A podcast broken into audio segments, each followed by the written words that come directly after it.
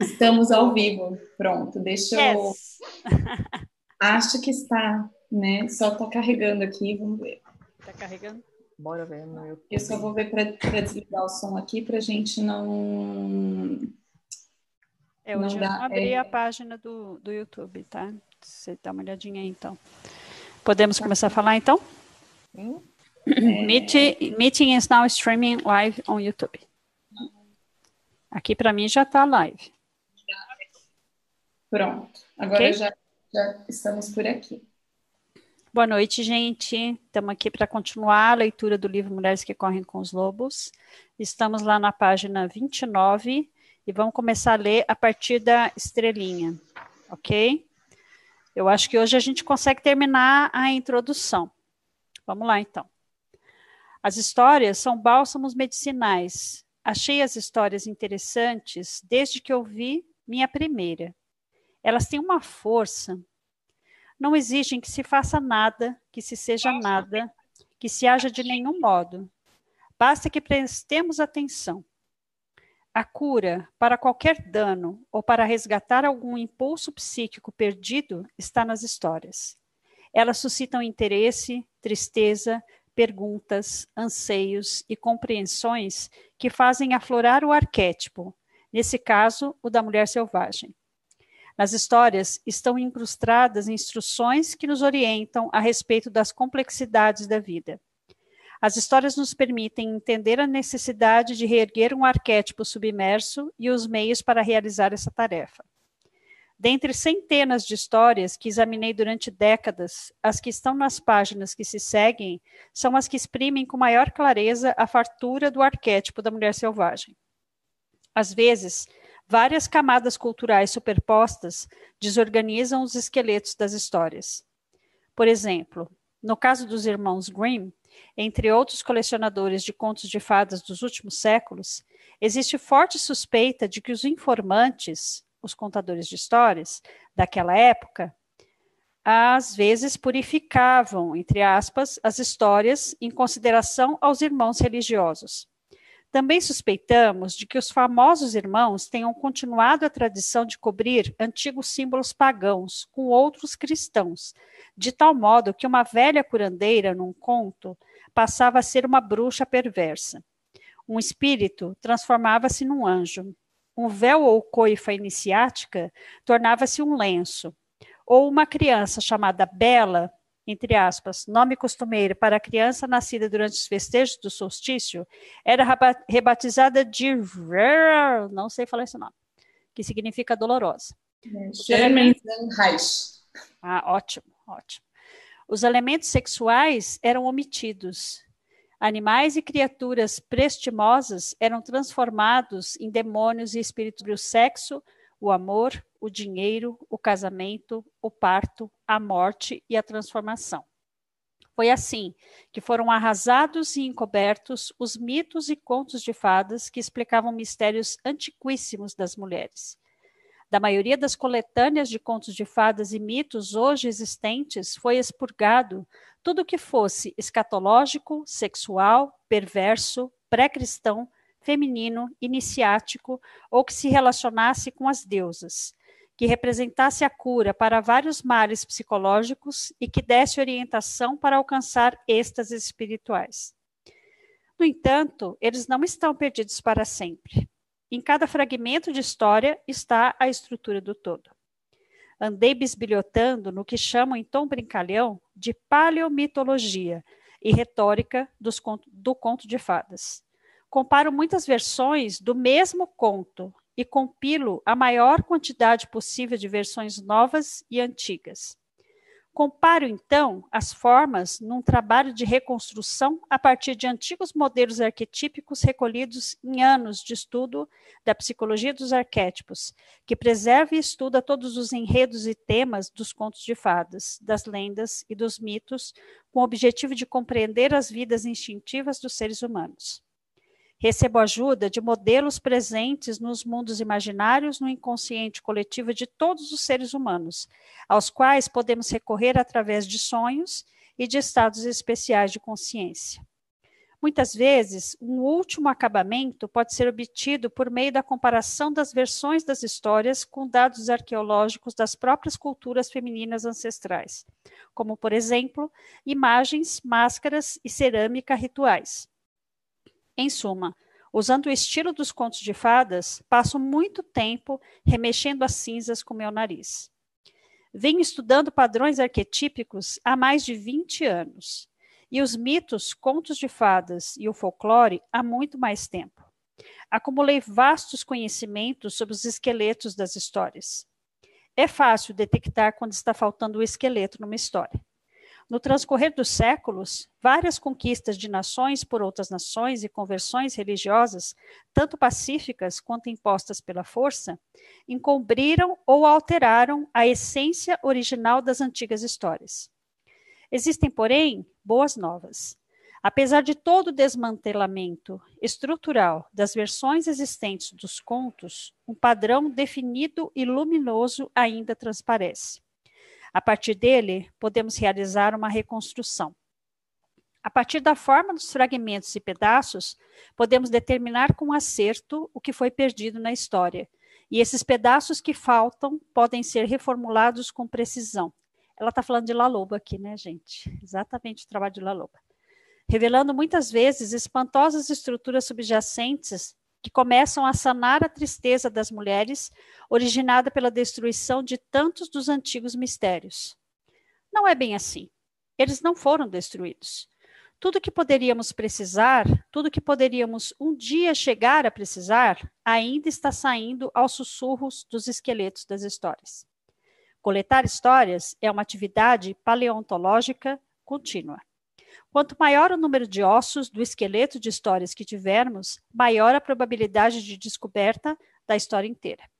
Quanto mais inteiras forem as histórias, maior será o número de mudanças e desenvolvimentos da psique a nós apresentados, e melhor será a nossa oportunidade de captar e evocar o trabalho da alma.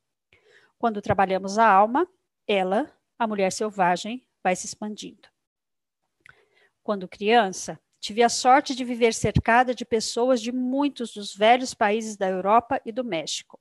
Muitos dos membros da minha família, vizinhos e amigos, eram norte-americanos de primeira geração ou haviam chegado recentemente da Hungria, Alemanha, Romênia, Bulgária, Iugoslávia, Polônia, República Tcheca, Eslováquia, Sérvia, Croácia, Rússia, Lituânia e Boêmia, assim como de Jalisco, Michoacán, Juarez e de muitas das aldeias fronteiriças entre o México, o Texas e o Arizona.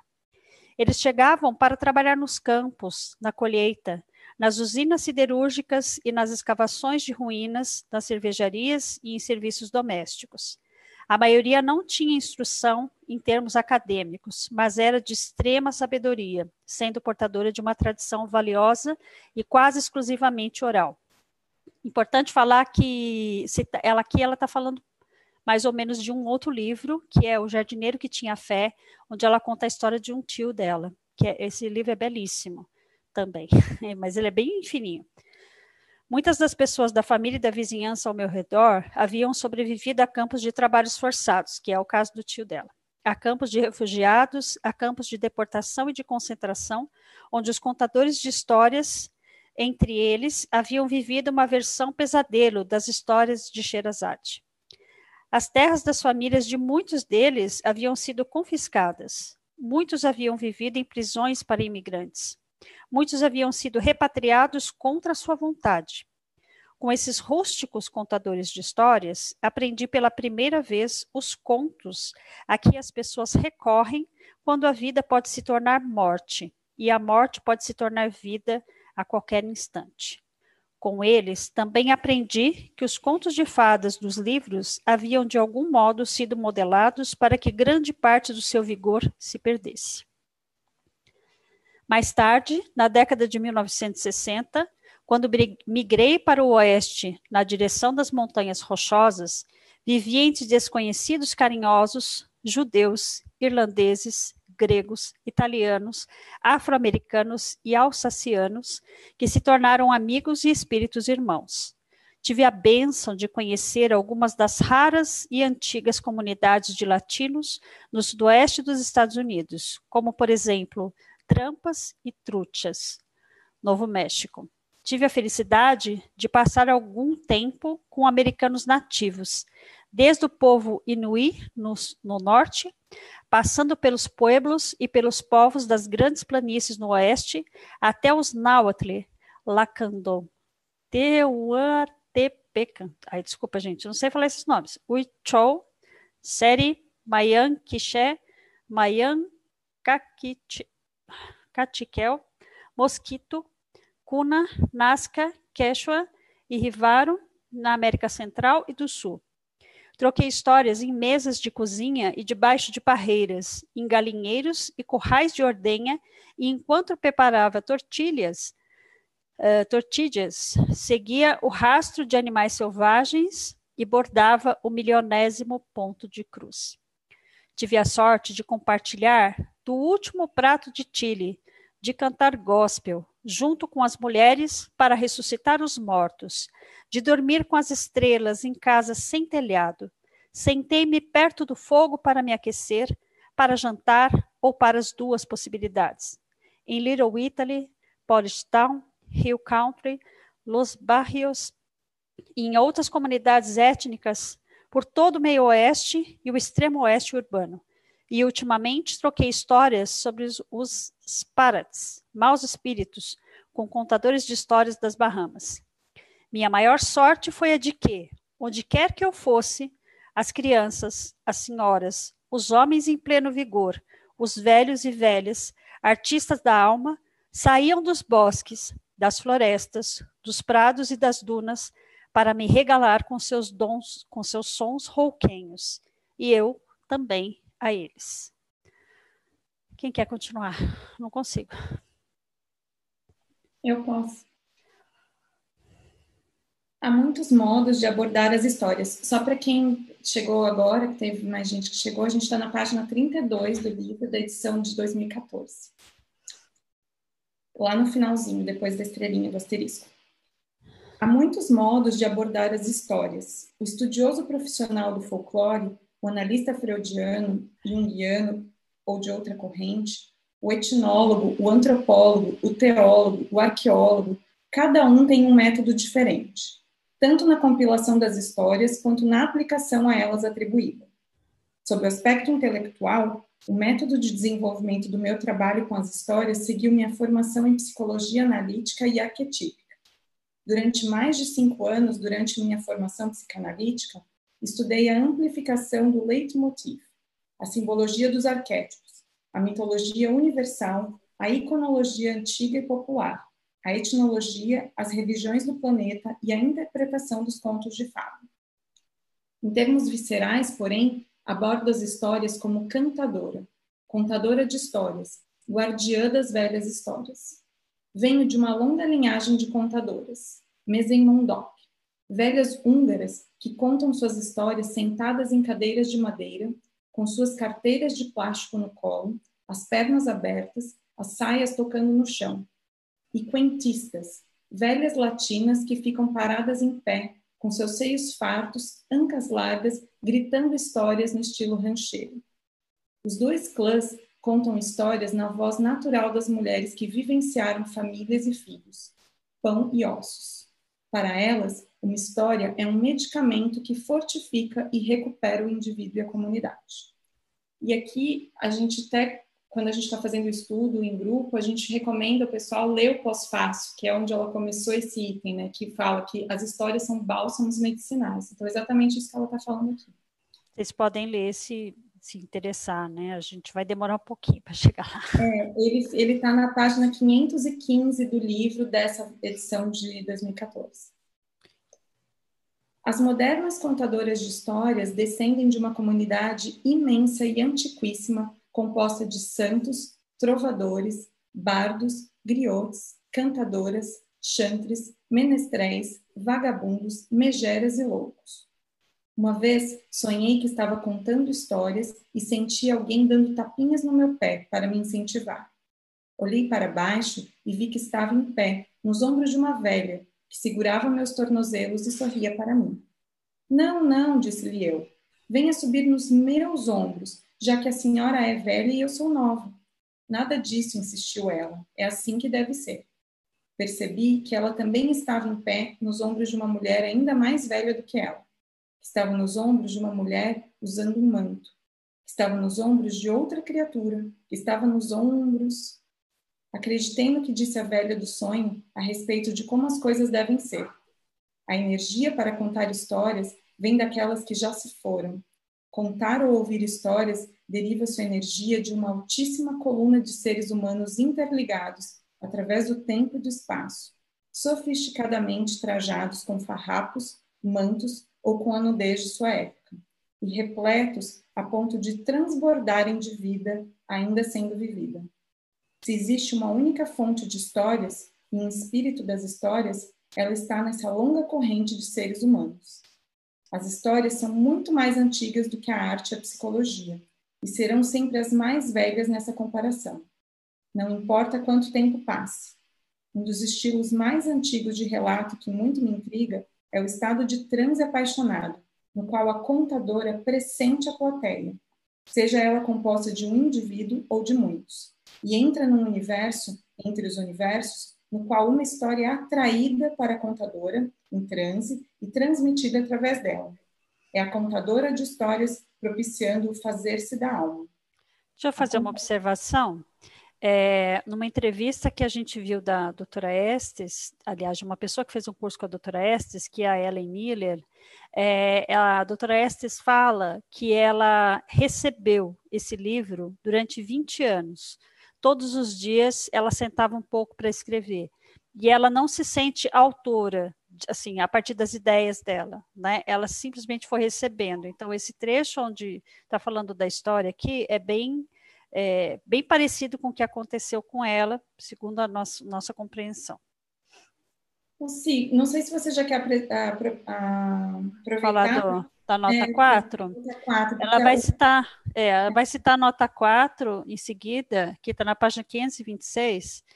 El Duende é literalmente a força ou o vento elemental por trás da vida criativa e dos atos de uma pessoa, compreendendo o seu jeito de caminhar, o som da sua voz, até mesmo a sua forma de levantar o dedo mindinho. É um termo usado no flamenco e é também empregado para descrever a capacidade de pensar em imagens poéticas. Entre contadores de histórias de tradição latino-americana, ele é considerado como a capacidade que uma pessoa tem de se sentir plena de um espírito maior do que o seu próprio.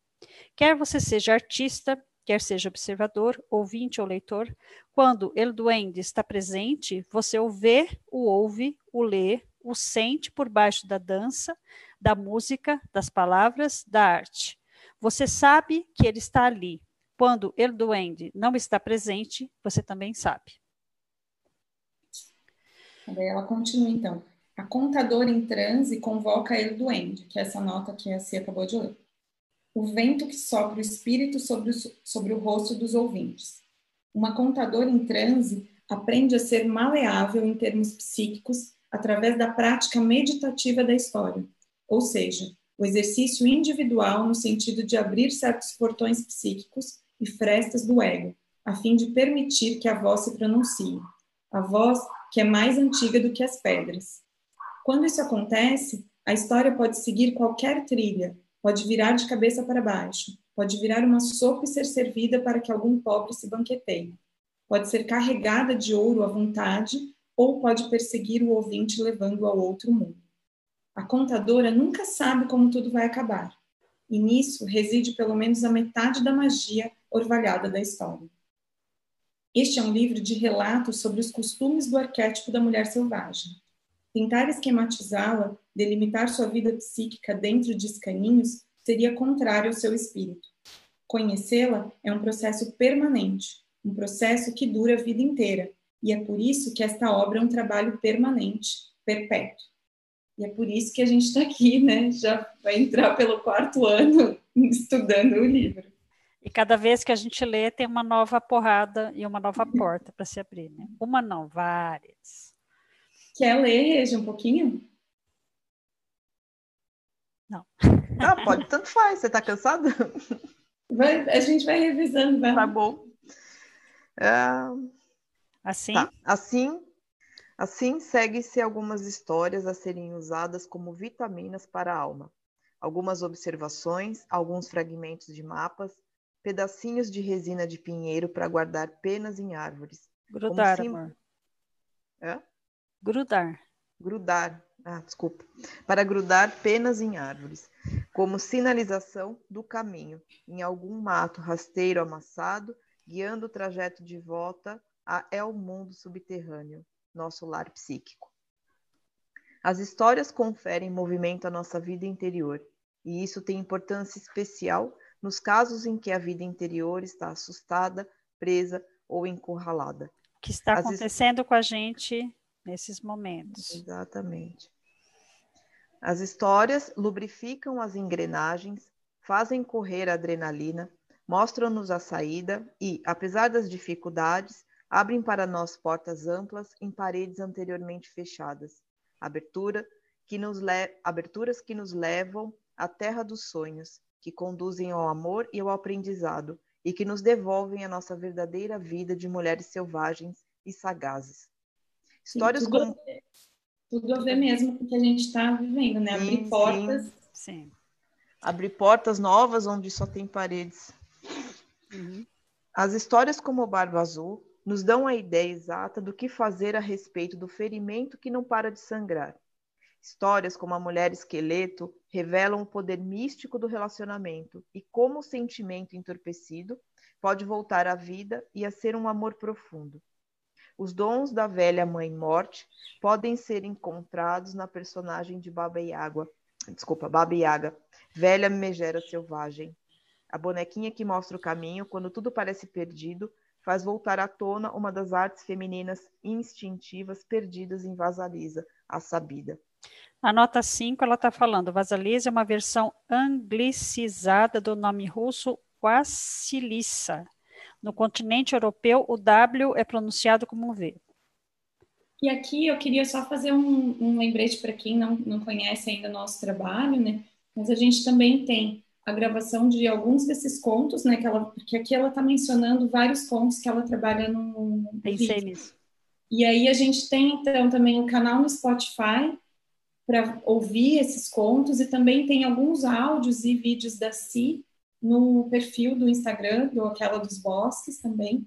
A gente pode deixar isso tudo na descrição aqui do vídeo. É, inclusive para quem não conhece o livro, né, não tem muita, muita noção do que se trata, é, vale a pena. Tem um áudio onde um áudio de 20 minutos, é meio comprido, né? Mas onde eu explico o, o livro inteiro, todos os capítulos, né? Eu acho que vale a pena também. A gente é, coloca. No, vai mencionando para a gente que já está lendo o livro pela enésima vez, a gente já tem familiaridade. Reconhece né? facinho, é. Para quem está chegando pela primeira vez e quer pelo menos entender um pouco do que ela está falando, né? Tem disponível nesses, nesses outros canais. Um, histórias como La Loba, a mulher dos ossos no deserto, falam da função transformadora da psique. A donzela sem mãos recupera os estágios perdidos dos antigos ritos de iniciação das mulheres selvagens de tempos antigos, fornecendo assim orientações duradouras e atemporais para todos os anos da vida da, de vida da mulher. É nosso encontro com a mulher selvagem que nos leva a não limitar nossa conversa aos seres humanos. Nossos momentos mais esplêndidos aos salões de dança, nos ouvidos apenas a música produzida por os instrumentos feitos pelo homem, nossos olhos a beleza ensinada, nossos corpos as sensações aprovadas, nossas mentes aquilo a respeito do que, já, do que todos já estão de acordo. Essas histórias apresentam um insight penetrante, a chama da vida apaixonada, o fôlego para dizer o que sabemos, a coragem de suportar o que vemos sem afastar os olhos e o perfume da alma selvagem. Este é um livro de histórias de mulheres apresentadas como marcos ao longo do caminho. Eles são para você ler, refletir e prosseguir na direção da sua própria liberdade natural e conquistada, do seu carinho para consigo mesma, para com os animais, a terra, as crianças, as irmãs, os amantes e os homens. Já vou lhe avisar, As portas para o mundo da mulher selvagem são poucas, porém valiosas. Se você tem uma cicatriz profunda, ela é uma porta. Se você tem uma história muito antiga, ela é uma porta. Se você gosta do céu e da água tanto que mal consegue aguentar, isso é uma porta. Se você anseia por uma vida mais profunda, mais plena, por uma vida sã, isso é uma porta. O material contido nesse livro foi selecionado para lhe dar coragem. O trabalho é oferecido como um fortificante para aquelas que estão no meio do caminho, incluindo-se as que lutam em difíceis paisagens interiores, bem como as que lutam no mundo por ele. No mundo e por ele. E por ele. Precisamos nos esforçar para permitir que a nossa alma cresça naturalmente até atingir sua profundidade natural. A natureza selvagem não exige que a mulher tenha uma cor determinada, uma instrução determinada, um estilo de vida ou classe econômica determinados. Na realidade, ela não consegue vicejar na atmosfera imposta do politicamente correto, ou quando é forçada a se amoldar a velhos paradigmas, paradigmas obsoletos. Ela viceja em visões novas e integridades individual. Ela viceja com a sua própria natureza. Portanto, se você for introvertida ou extrovertida, uma mulher que ama mulheres, uma, uma mulher que ama homens, uma mulher que ama Deus, ou todas as opções anteriores. Se você possui um coração singelo ou as, ou as ambições de uma amazona, se você está querendo chegar ao topo ou apenas levar a vida um dia após o outro, se você é animada ou triste, majestosa ou vulgar, a mulher selvagem lhe pertence. Ela pertence a todas as mulheres. Para encontrar a mulher selvagem, é necessário que as mulheres se voltem para suas vidas instintivas, sua sabedoria mais profunda. Deixa, no fim do parágrafo eu ler. Tá. Uh, sua sabedoria mais profunda. Portanto, vamos nos apressar agora e trazer nossas lembranças de volta ao espírito da mulher selvagem. Vamos cantar sua carne de volta aos nossos ossos. Despir quaisquer mantos falsos que tenhamos recebido. Assumir o manto verdadeiro do poder do conhecimento e do instinto. Invadir os terrenos psíquicos que nos pertenceram, que nos pertenceram um dia.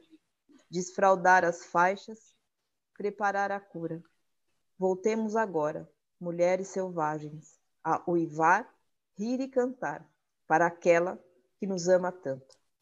Para nós, a questão é simples. Sem nós, a mulher selvagem morre. Sem a mulher selvagem, nós morremos.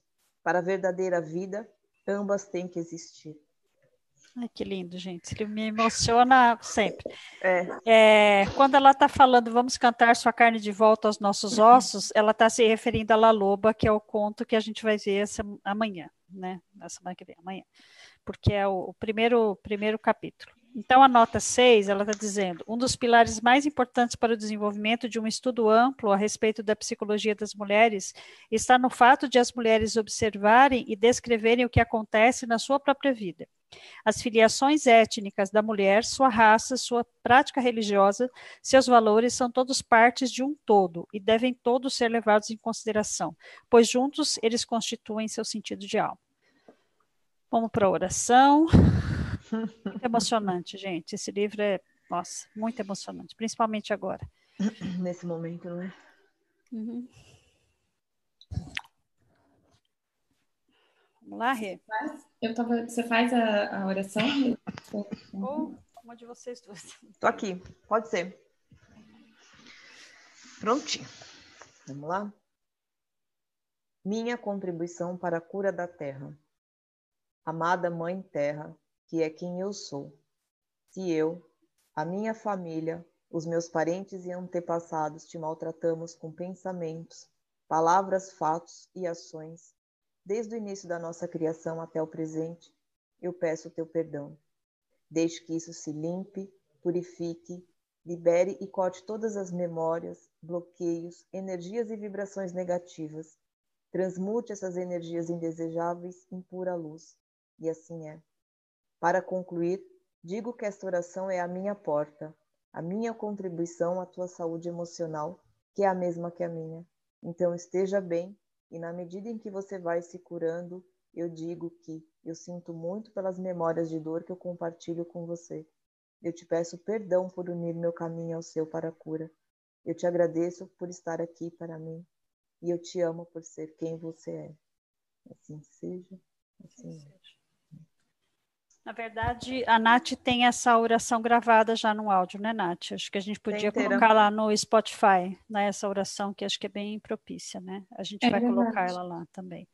É Obrigada, gente. Obrigada, até amanhã. Até amanhã.